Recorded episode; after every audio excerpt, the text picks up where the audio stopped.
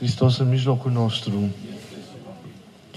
Așa cum uh, vă spuneam la finalul liturgiei și cum probabil unii dintre voi ați știut, în această zi, în această duminică, da, nu e legat de duminică, e legată de, de ziua din, din calendar, facem uh, pomenirea pe lângă alți sfinți a Sfinților Martiri Brâncoveni, lui Constantin Vodă Brâncoveanu, a fiilor săi Constantin, Ștefan, Radu și Matei, a sfetnicului Ianache. Și această zi veți vedea că este o zi cu, cu totul și cu totul, cu totul specială, rânduită, iar de aceea vreau să vă spun câteva vorbe despre ei și câteva lucruri despre martiriu. Și uh, apoi vom vorbi despre Sfântul Iosif Isihastul, un frumos bărbat al credinței, un monah adevărat care s-a nevoit în Sfântul Munte în timpurile mai apropiate de, de noi și care, cum ziceam, are prima zi de comemorare în calendarul Bisericii ca și Sfânt, în urma canonizării care a fost făcută anul acesta de către Patriarhia Ecumenică. Sau în toamna anului trecut, nu vreau să vă zic o greșeală. Așa. De aceea am pus lângă voi icoanele lor, ca să-i vedeți, ca să-i simțiți uh, mai aproape. Puteți după aceea să veniți, să-i sărutați. Brâncovenii și Sfântul Iosif Isihastul. Despre Constantin Brâncoveanu sunt convins că știți mai multe lucruri, de aceea nu o să povestesc în amănunt istoria lor. El s-a născut în anul 1654, iar în anul 1688 a fost ales domn al țării românești, fiind, fiind uns de patriarhul de atunci al Constantinopolului, Dionisie al IV-lea și de către mitropolitul Teodosie al țării românești. El a fost un domn foarte credincios, făcând ca a sa credință și, și principiile Evangheliei să-l, să-l călăuzească în toate deciziile pe care, pe care le-a luat. De aceea a și cârmuit țara cu adâncă pricepere, cu blândețe și cu, cu răbdare creștinească.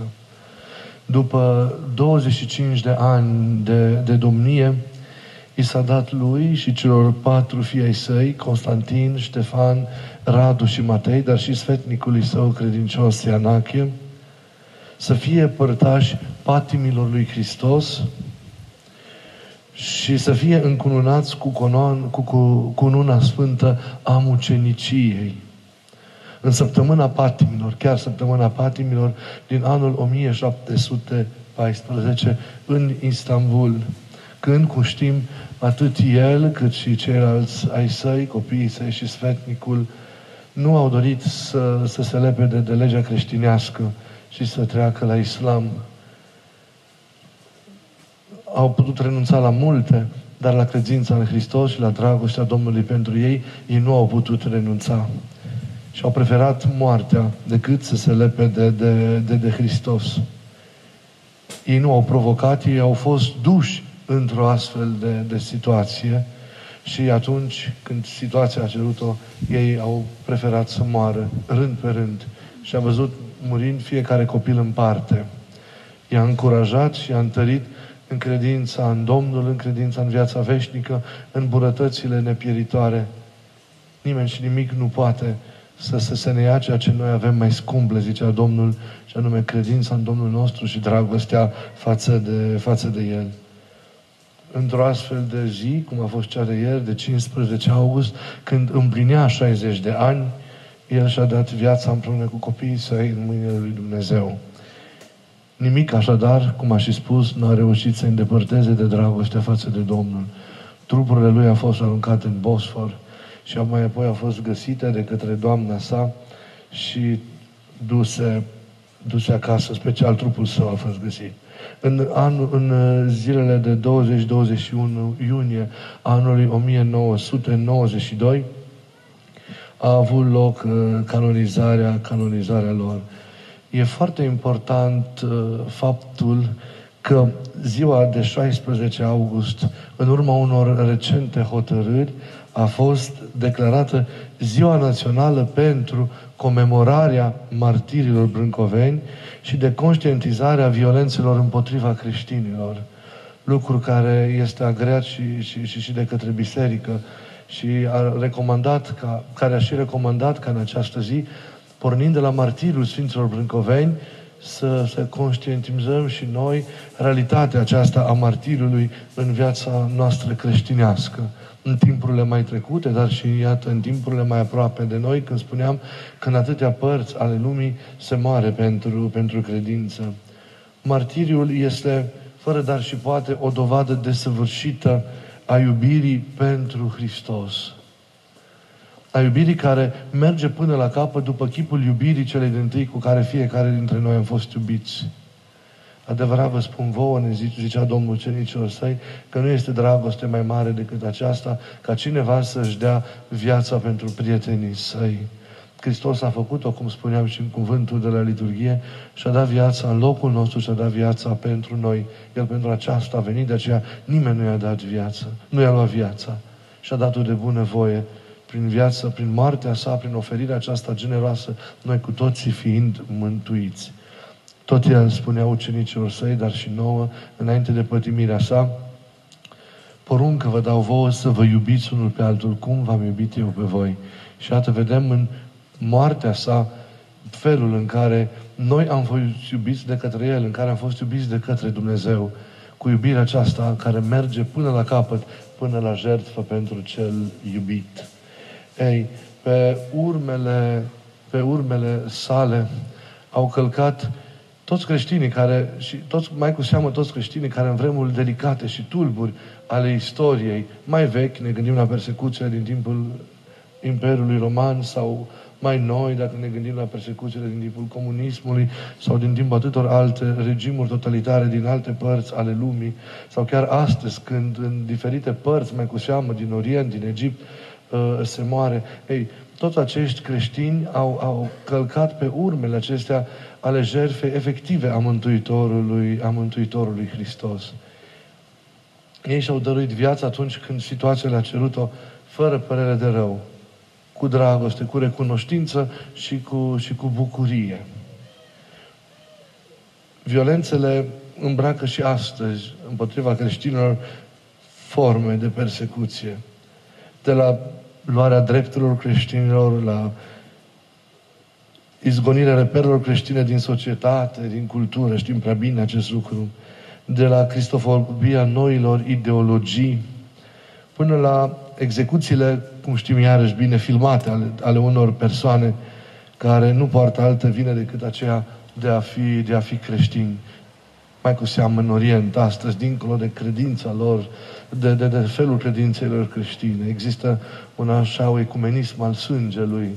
Nimeni nu întreabă pe nimeni. Ce este important este că este creștin. Sunt, să știți, chiar dacă nu se vorbește foarte mult despre lucrurile acestea, numărul este foarte mare al celor care, care pătimesc și care mor pentru credință. Zilnic se moare, să știți, iar numărul martirilor contemporani, adică celor chiar de, din zilele noastre, este mult mai mare decât numărul martirilor din timpurile, să știți, din timpurile, din timpurile vechi. Aș vrea doar o mică corecție să fac. Sunt situații în care iubirea martirică este rănită. Când creștinul provoacă la martiriu. Creștinul nu provoacă niciodată la martiriu. N-a provocat niciodată.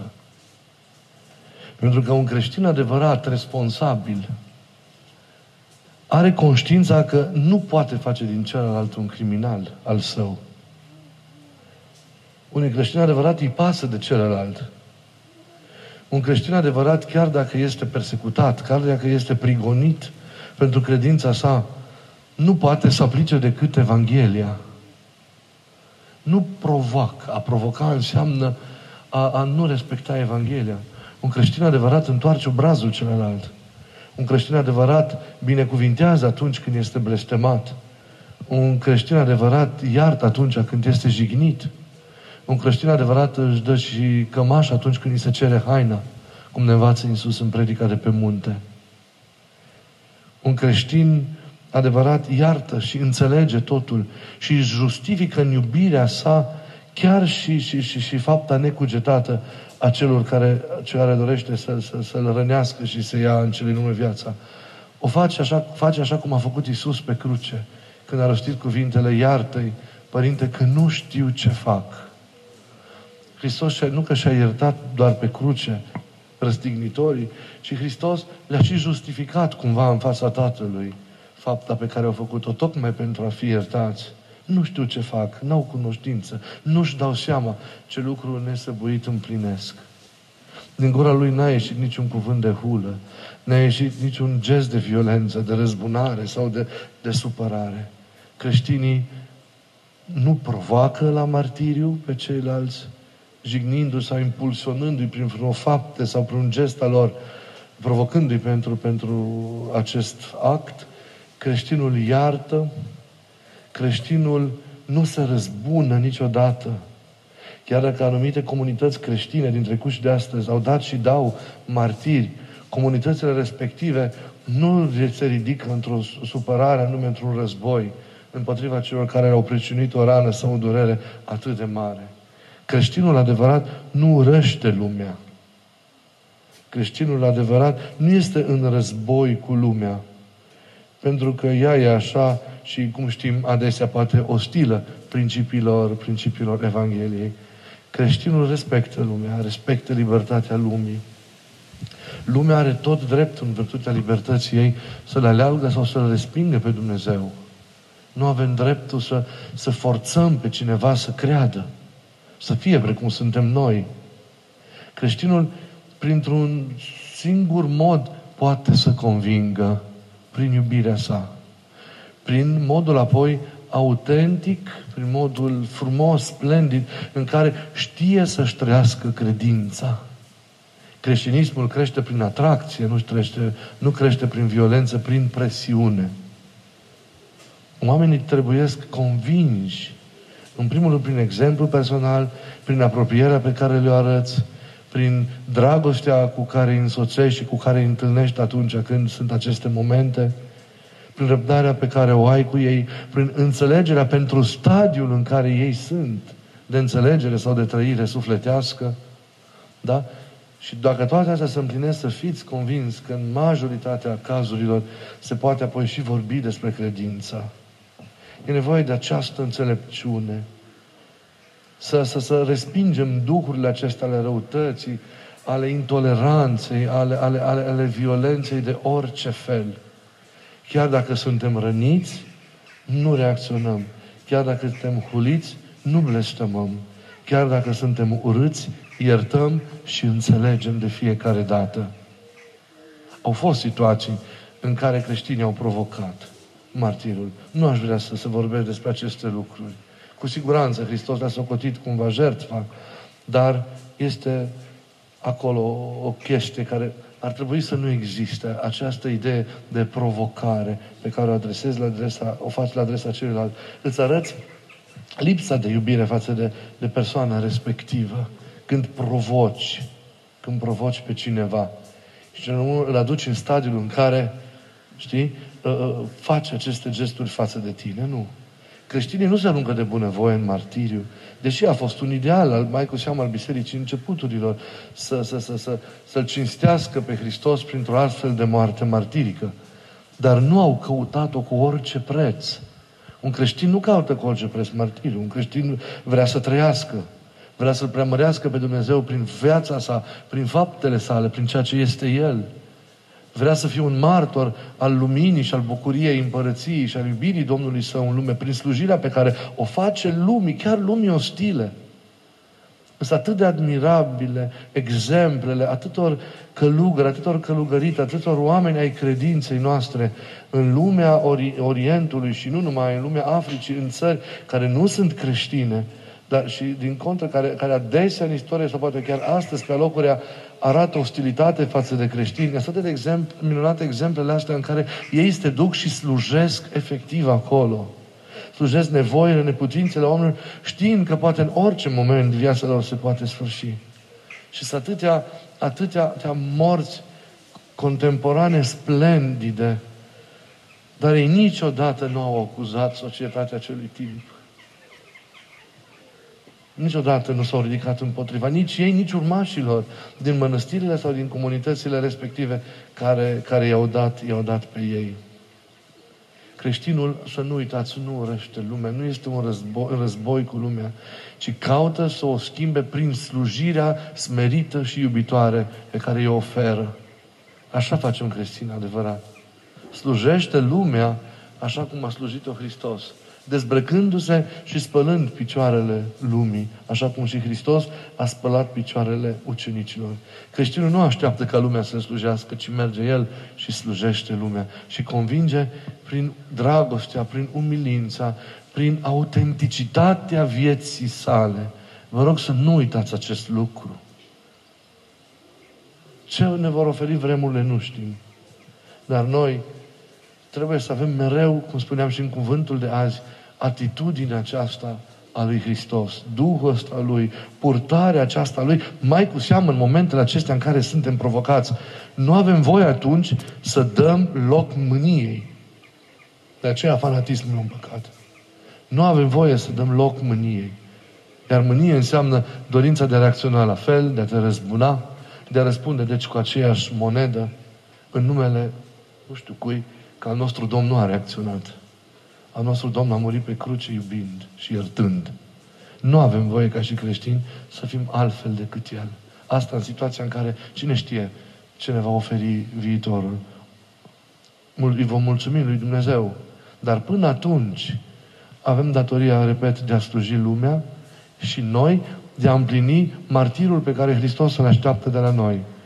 Și anume, deci până la cele vremuri, dacă vor veni, noi să omorâm egoismul din noi, să omorâm răutatea din noi, să omorâm patimile din noi, pentru că asta ne strică. Să omorâm de cele, de fapt, omul vechi din noi, cu toate pornirile lui. Să vă gândiți, vă rog, la asta. Este martiriul alb al nevoinței. Aceasta este mare problema creștinismului nostru, slăbirea aceasta din interior lipsa intensității, ardorii credinței. Rămânem așa, neschimbați, tolerăm jumătățile de măsură, împlinim în parte cuvântul lui Isus și de aceea comunitățile noastre, din nefericire, adesea nu mai sunt mărturisitoare cum ar trebui să fie. De aceea noi, în familiile noastre, în munca noastră, în atâtea ocazii de viață, nu mai reușim să atragem atenția oamenilor asupra lui Hristos pentru că nu mai îl, îl, îl, îl oferim, nu-L mai oferim pe Hristos cum un creștin adevărat trăitor îl oferă. Oamenii nu ne mai repărează ca și martori ai Lui. Și ne amestecăm cu lumea, pierzându-ne cumva identitatea. Să avem grijă. Slujim lumea, nu ne lepădăm de lume, nu ne separăm de lume, nu ne individualizăm că noi cumva am fi vreo castă mai specială, creștinii, nu. Ferească Dumnezeu, de multe ori păcatele noastre sunt mai mari ca ale celor care stau în afară. Dar noi mergem în lume, înțelegem, compătimim cu lumea, slujim lumea. Ne uităm și o clipă, ceea ce vă spuneam mereu, că noi suntem cei care mai întâi am fost iertați, noi suntem cei care mai întâi am fost înțeleși, noi suntem cei care mai întâi am primit bunătate și de aceea trebuie pe acestea să le oferim în dar gratuit, fără judecăți și fără așteptări lumii în care, în care trăim. Și dacă, repet și revin, situația se va cere vreodată, să putem chiar și propria noastră viață să o dăm pentru Domnul sau pentru semenii noștri în această frumoasă lucrare de slujire a nevoilor lor. Așa au făcut-o Sfinții acest martiriu, dar până atunci, acest martiriu alb al unei vieți frumoase și curate trebuie să, să, să, să ne aparțină. Fiecare dintre noi să caracterizeze viața aceasta a noastră. Și iată că în forma aceasta, cumva, facem trecerea de la martirii, martirii brâncoveni la, la Sfântul Iosif Isihastul, cel pomenit pentru prima dată da, în, în această zi de 16 august. Pentru că el a murit, ca și Sfântul nostru Iosif, cel nou, a murit în sărbătoarea adormirii Maicii Domnului. De aceea pomenirea lui a fost mutată pentru ziua următoare, ca și în cazul brâncovenilor, pentru ziua următoare, adică pentru 16 august. În Sfântul Munte, el este pomenit tot a doua zi, dar fiind decalajul acela pentru că ei sunt pe calendarul celălalt de 13 zile, el în Sfântul Munte va, va fi pomenit în 28 august. Deci noi, cei cumva, cei care suntem pe calendarul nou, deja facem pomenirea lui înaintea pomenirii care se face în Sfântul, în Sfântul Munte. Sfântul uh, Iosif Isihastul a fost un monah, el nu a fost preot niciodată, dar și stareț în muntele Atos pentru o, o, o mică comunitate. A fi stareț nu presupune neapărat preoția. Stăreția uh, presupune o, o, o calitate duhovnicească a vieții tale, și anume aceea paternitate duhovnicească pe care poți să o ai sau poți să nu o ai. După cum nu orice preot poate să fie stareț, să fie născător și formator de comunități monahale sau, sau în lume. Uh, la fel și călugării pot să fie părinți în sensul acesta de a naște fii, de a fi a turmă, de a avea proprie comunitate în sensul de a fi formatorii ei, născătorii mai întâi ei și formatorii ei. La fel Iosif Isihastu nu a fost preot. Din ucenicii săi au venit și au slujit mereu Sfânta Liturghie. El nu a slujit niciodată pentru că nu a fost preot. Dar a născut ucenici a dat naștere ucenici de valoare sfinți și ei, care la rândul lor au întemeiat comunități creștine și comunități monahale. Timpurile în care au, a trăit Sfântul Iosif Isihastul au fost timpuri de criză pentru Sfântul Munte. Începând cu, cu anii mai apropiați de noi, iată cu anii ăștia 60, în care el a viețuit, și apoi din 70-80 încolo, Sfântul Munte, încet, încet, Uh, către după anii 80 începe să se revigoreze datorită prezenței și slujirii lor, slujirii acolo a unor oameni extraordinari, a unor părinți duhovnicești care fie s-au, fie s-au așezat, care s-au așezat acolo. Unul dintre ei este Iosif, Iosif Isihastul, care a fost părinte duhovnicesc pentru mulți alți părinți care um, au revitalizat, de exemplu, șase din cele 20 de mănăstiri din, din, Sfântul, din Sfântul Munte. Să amintim pe Iosif Vetopedinul, să amintim pe Efrem Filoteitul, să-l amintim pe Efrem Catunachiotul, care a fost canonizat și el în aceeași zi cu duhovnicul său. Doar că pomenirea lui este în altă zi din, din an. Este părintele care îi slujea liturghie la începutul Iosif și care avea un stare, stare cicălitor și răuț, așa. Credea că se va scăpa ușor, că va muri repede bătrânul și va putea să-i slujească pe lui Iosif Isihastul aceste frem. Dar nu. A ajuns el la 70 ani și bătrânul tot trăia și ne-a dat o lecție de ascult, cât de importantă este ascultarea în viața duhovnicească. Ei, aceste Efrem Catunachiotu, despre care cu siguranță vom vorbi când se apropie timpul pomenirii lui, prime și ele în calendar, uh, vorbim astăzi însă despre uh, părintele său duhovnicesc. El uh, s-a numit Francisc în lume, să zicem așa, din botezul său, s-a născut în Paros, din părinții Gheorghios și Maria în, în anul 1898. Adolescent fiind, a mers să muncească în Pireu. La 23 de ani a început să citească viețile Sfinților, un moment important de cotitură pentru, pentru el. Aceste vieți, îndeoseb cele ale nevoitorilor așteți, precum și un vis al său, i-au stârnit dorința de a se dărui Domnului în monahism în călugărie. A răspuns la această dorință postind și rugându-se într-un ținut de țară pustiu din apropiere, iar mai apoi, după o vreme, plecând în muntele Atos. Viitorul stare stângea după rugăciunea neîncetată, însă avea mari necazuri, pricină, din pricină că nu putea găsi un părinte dovnicesc, fiindcă mulți monahi erau nepăsători față de rugăciunea aceasta neîncetată a inimii. Zicea, eram nemângâiat pentru că îmi doream atât de fierbinte să aflu ce trebuie să fac pentru a afla pe Dumnezeu. În toate acestor întâmplări însă Dumnezeu a intervenit și l-a învrănicit de a vedea lumina nezidită și de a primi după multe lupte și osteneli darul rugăciunii neîncetate. Zicea uh, uh, rugăciunii neîncetate, zicea el la un moment dat, dintr-o dată m-am schimbat de plin și am uitat de mine. M-am umplut de lumină în inimă și în afară, peste tot, fără să mai știu dacă am trup. Rugăciunea a început să se rostească de la sine în lăuntrul meu. În această perioadă, el a viețuit în locuri izolate, el n-a intrat în marile mănăstiri din Atos, pentru a rosti numele, rugăciunea lui Isus, pentru a chema numele lui Isus. L-a întâlnit apoi pe, pe Părintele Arsenie, care va deveni împreună nevoitor cu el și a aflat că împărtășesc aceeași dorințe de isihie, de liniștire. Au încercat să găsească un stareț, l-au găsit pe starețul Efrem Dogarul, care i-a ajutat în începuturile, începuturile rugăciunii. Pe lângă nevoința și rânduiala sa de rugăciune, Părintele Iosif mergea lăsărit, la răsărit într-o peșteră unde răstea rugăciunea lui Iisus vreme de șase ceasuri. După moartea starețului lor Efrem, părinții Iosif și Arsenie au petrecut câteva veri perindându-se dintr-un loc în altul, în jurul vârfului muntelui Atos, pentru a rămâne necunoscuți de oameni, pentru a afla însă aveau binecuvântarea unei mănăstiri, să știți, pentru a afla și a învăța de la alți călugări îndomniciți. Iarna, în schimb, se întorceau la coliba lor din pustia de la Sfântul Vasilie.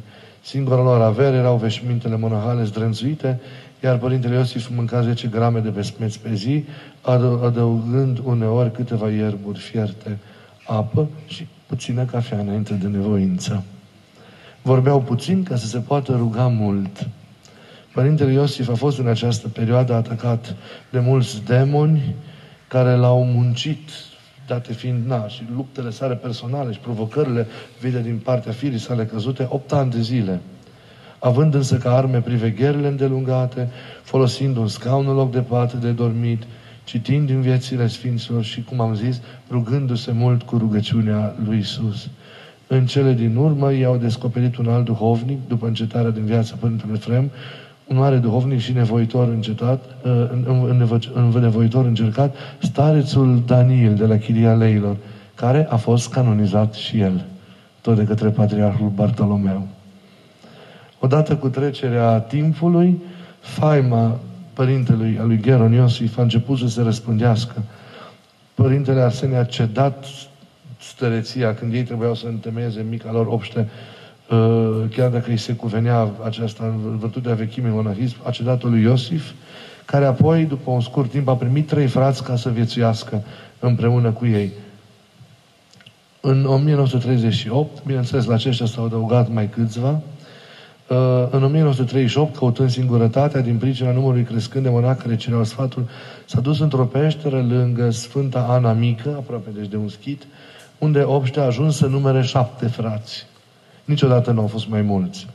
După aproape 13 ani, cantitatea, de, cantitatea mare de muncă fizică necesară viețuirii în acel loc aspru, i-a copleșit, cea mai mare parte a părinților îmbolnăvindu-se, iar Gheron Iosif a mutat obștea un pic mai în vale, lângă mare, la noul schit, Neaschiti, unde a trăit ultima parte a, a vieții sale.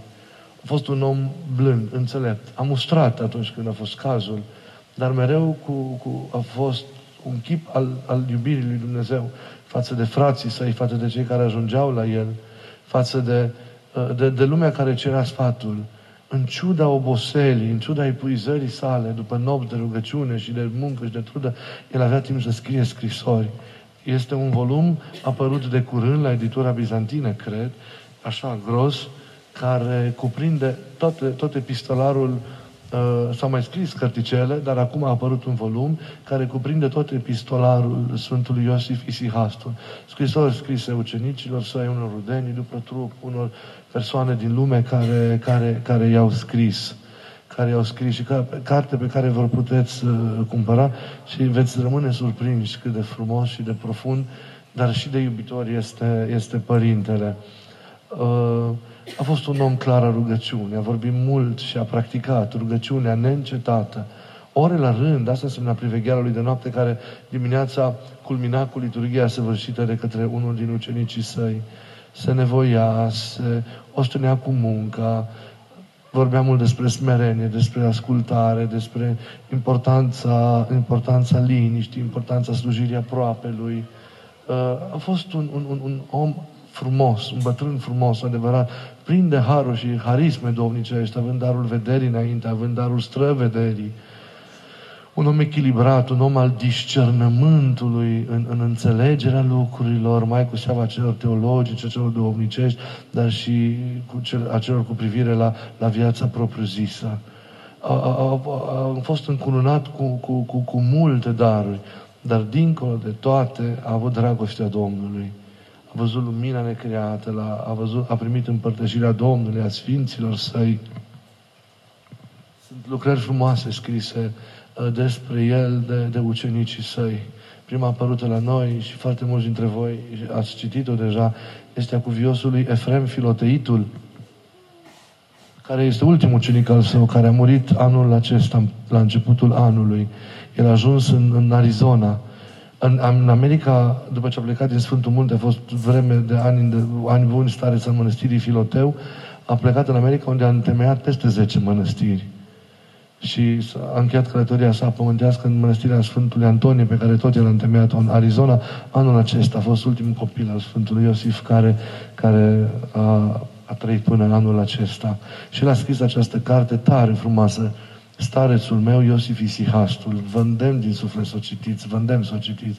Apoi, ucenicul său frumos și zâmbitor, cel mai tânăr, Iosif Vatopedinul, pentru că el, uh, el a trăit în mănăstirea Vatoped, ultima parte, și uh, el a dat viață din nou acelei, acelei mănăstiri, starețul de astăzi, Efrem, fiind un ucenic al său, dar și al lui celălalt Efrem, pentru că i-a cunoscut pe amândoi, a scris o altă carte despre despre bătrânul și despre învățătorul său și tot el a scris, a compus uh, și un paraclis închinat Sfântului, Sfântului Iosif Isihastru, pe care noi aseară l-am citit pentru prima oară în, în biserică, la slujba de, de priveghere.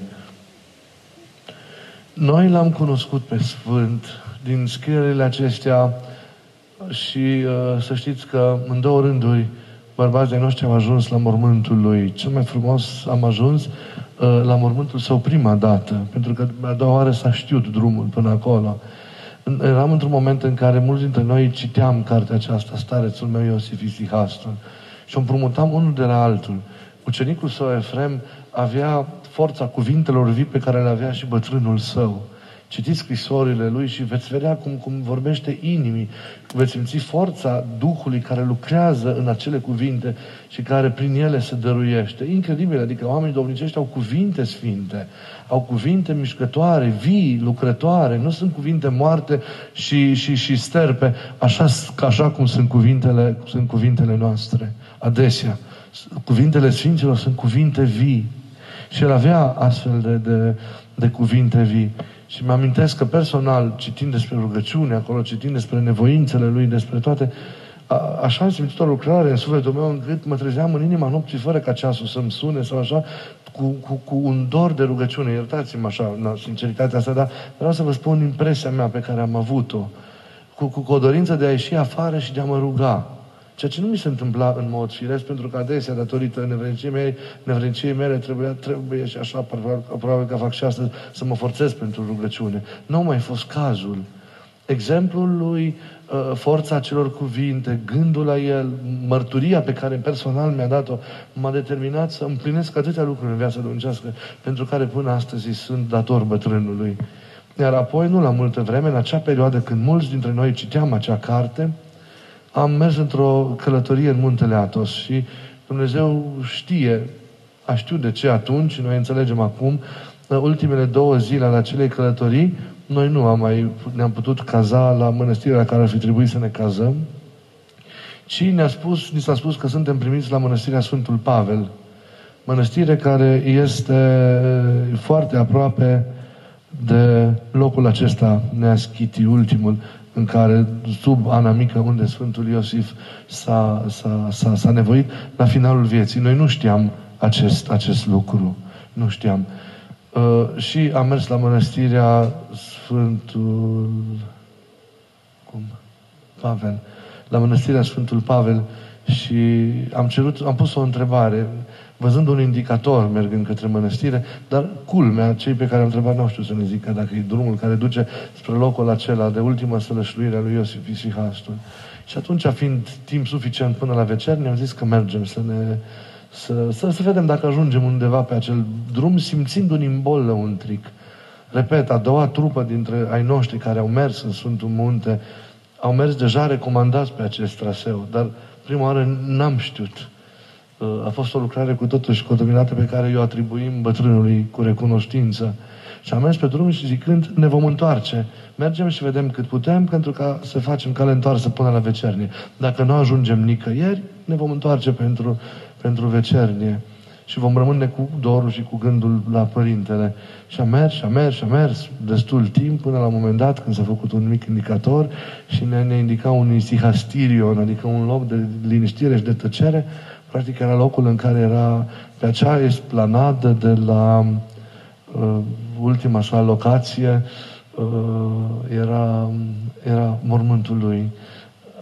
Era, el a fost gropat în chilia sa. Acum nu mai este chilia și tot ce era acolo, e doar acea esplanadă și cu o capelă care e mai mică decât Bisericuța Sfântului, cu un pronaos un pic mai mare unde se pot scrie pomene și unde este mormântul lui. E ca și la Sfântul Iosif, mormântul este văduvit de prezența trupului său pentru că moaștele sale au fost împărțite, dar na, e pământul care e trupul său care a devenit pământ acolo sub acea lespede. Așa o stare de har a pătruns în inima noastră a tuturor, în acele, în acele momente, văzând acea descoperire minunată, uh, având acea căutare de câteva ceasuri înainte, acea dorire în inimă pentru, pentru bătrân, uh, am stat mai bine de o oră acolo ca să ne putem întoarce pentru slujbă la mănăstirea unde am fost. Nimeni nu a venit. Nici un pelerin, nici un călugăr, nimeni. Mormântul Sfântului, locul acela în care l-a petrecut ultima parte a vieții, locul de unde s-a suit la cer era doar al nostru. Noi și taina slujirea acestui om cu adevărat sfânt. Ne-am rugat mult acolo, ne-am rugat în tăcere, am intrat într-o tăcere pe care nu ne-a impus-o nimeni. Și a coborât peste noi un duc de rugăciune din care, vă spun, cu toată lipsa de smerenie de acum, cu greu ne-am, de care cu greu ne-am putut desprinde. Am plecat de acolo în tăcere rugându-ne, am făcut care întoarsă spre mănăstire, dar și cu multă bucurie în suflet. Dar nu înainte de a fi adăpat și trupește din darurile bătrânului Iosif căci la absida altarului în exterior era un izvor cu apă rece din care am băut, era un dud cu niște dude așa de mari cum n-am văzut în viața mea și puțin mai încolo era un lămâi și un cai sau un piersic, nu mă aduc aminte, dar știu că am mâncat din toate. Și ne-am rugat, ne-am rugat privind de, de pe acel balcon, de pe acea terasă mare. A, a fost incredibil, a fost o experiență, experiență minunată și îi suntem recunoscători. Multe se pot spune, evident, eu păcătuiesc prin simplificare, prin puținătatea cuvintelor, prin proasta sinteze cu siguranță pe care o fac acum legate de viața și de învățătura lui. E greu să vorbești în câteva minute despre un astfel de om. Vă îndemn din suflet să citiți cărțile acelea și să descoperiți taina vieții lui duhovnicești, care este taina găsirii lui Hristos. El a fost monah. Nu o să puteți cu siguranță să faceți tot ceea ce a făcut el. Nici noi nu putem face tot ceea ce a putut face el acolo, în retragerea lui, în peștera lui. Dar să învățăm din toate, să împlinim măcar puținul care poate fi împlinit, uh, desprins fiind din pilda unei astfel de vieți. Vreau să vă citesc în, în, în încheiere trei, patru paragrafe din gândurile lui una oare cu privire la rugăciune și la viața duhovnicească. Și zicea bătrânul Iosif, a lucra rugăciunea minții înseamnă a te sili pe tine însuți să spui la început rugăciunea continuă. Zi-o cu gura, zi-o cum poți, dar zi-o. Zi-o fără întrerupere. La început poate repede, să nu aibă timp mintea să nască gânduri trecătoare. Să ai atenția concentrată numai asupra cuvintelor Doamne Iisuse Hristoase, miluiește-mă. Potrivește-o cum poți cu respirația. După mult timp de rostire cu glasul, se obiectuiește mintea și o spune ea singură de la sine. Și te îndulcești de ea ca și când ai avea miere în gură. Și dorești să o tot spui, nu mai poți lăsa. Dacă o lași, îți pare tare rău. Când mintea ajunge să se obișnuiască și să se umple, adică să o învețe bine, atunci ea o coboară în inimă. Pentru că mintea ta este cea care hrănește inima. Lucrarea ei este de a coborâ în inimă tot ceea ce vede să aude. Fie bun, fie rău, deoarece în inimă e centrul puterii duhovnicești trupește a omului. Deci când cel care se roagă își păzește mintea să nu-și imagineze nimic și este atent numai la cerințele rugăciunii, atunci, respirând ușor, cu oarecare efort și voință, o pogoară la un moment dat în inimă și o ține înăuntru, zicând mereu, mereu, Doamne Iisuse, miluiește-mă. La început spune de multe ori rugăciune, respiră rar, după aceea când mintea se obișnuiește să stea în inimă, spune la fiecare respirație rugăciunea. Doamne Iisuse Hristoase, însuflând și miluiește-mă răsuflând. Aceasta se face până când Harul Dumnezeu va umpli și va lucra în suflet. După aceasta, totul e doar contemplație, vedere duhovnicească, îndulcire de negrăit, de iubirea Domnului nostru. Rugăciunea se spune în tot locul, stând jos sau în picioare, culcat în pas sau mergând, neîncetat vă rugați pentru toate mulțumiți, spune Apostolul. Nu numai când îți închei ziua, trebuie să te rogi. E nevoie de multă strădanie. Când obosești, așează-te și apoi iarăși ridică-te să nu te ia somnul. Roagă-te, roagă-te mereu. Toate acestea se numesc lucrare. Tu arăți lui Dumnezeu voința ta, apoi totul depinde de acesta, dacă îți va da sau nu. Oricât ne-am dorit, rugăciunea este un dar. Dumnezeu este începutul și sfârșitul. Harul lui lucrează totul. El este puterea noastră. Iar cum se întâmplă acestea, cum lucrează iubirea, tu știi. Păzește-i poruncile. Când te scoli noaptea și te rogi, când vezi un bolnav și ți milă de el, când vezi pe vădă sau pe orfan, pe bătrân și milă de ei, ajutându-i, atunci îl iubești pe Dumnezeu și El te iubește. Mai întâi, acela te iubește și îți reașează harul său. Și apoi noi îi dăruim din ale sale, ale tale, dintr ale tale. Dacă voiești să-L găsești numai prin rugăciune, să nu scoți nicio răsuflare fără rugăciune. Să fii atent numai să nu primești niciun fel de năluciri, deoarece Dumnezeu e fără formă de închipuit. Este mai presus de orice culoare, de orice închipuire. Nu putem să-L comparăm cu nimic. E prezent ca o dulce și abia perceptibilă suflare la început în cugetele noastre. Starea de reculegere, de pătrundere vine când te gândești la cât de mult ai supărat pe Dumnezeu, la cât de departe ești de iubirea Lui care este atât de milostiv, care s-a răstignit și toate le-a îndurat pentru noi. Toate acestea și multe altele câte a suferit Domnul, dacă te gândești la El, îți vor aduce starea de reculegere de unde pornești. Dacă vei putea să spui rugăciunea neîncetat, chiar și cu voce tare, în câteva luni o vei deprinde și te va umbri harul și te va răcori binefăcător. Numai să poți să o spui cât poți tu, tot mai des, tot mai des. Când o va prelua mintea, atunci vei înceta să o mai spui cu gura. Și iarăși dacă mintea o lasă, începe iarăși să o spună gura și toată strădania până când ea se va aprinde în inimă și va fi un foc care îți va duce harul, iubirea lui Dumnezeu și care îți va aprinde ființa. Roagă-te așadar cu o sârdie Domnului să-ți deschide porțile luminii. Nimeni nu poate să înțeleagă adevărul dacă nu este, îi se dăruiește înțelegerea decât Dumnezeu însuși care a descoperit-o fiecăruia dintre cei care l-au căutat cu rugăciune și dragoste. Iar el i-a căutat, l-a căutat pe Dumnezeu cu rugăciune și cu dragoste, de aceea a și primit daruri atât, atât de mari. Să ne inspire viața Lui. Ca să învățăm să ne rugăm cu adevărat, să trecem peste stadiul în care suntem acum, să împingem lucrurile, să dorim mai mult, să facem mai mult, să avem această lucrare mai bogată, mai multă în suflet decât am avut-o, decât am avut-o până acum. Nu vă mulțumiți cu stadiul în care sunteți. Depășiți mereu stadiul, stadiul acesta. Depășiți-l mereu. Rugați-vă mai mult, dar bine, nu oricum, nu formal.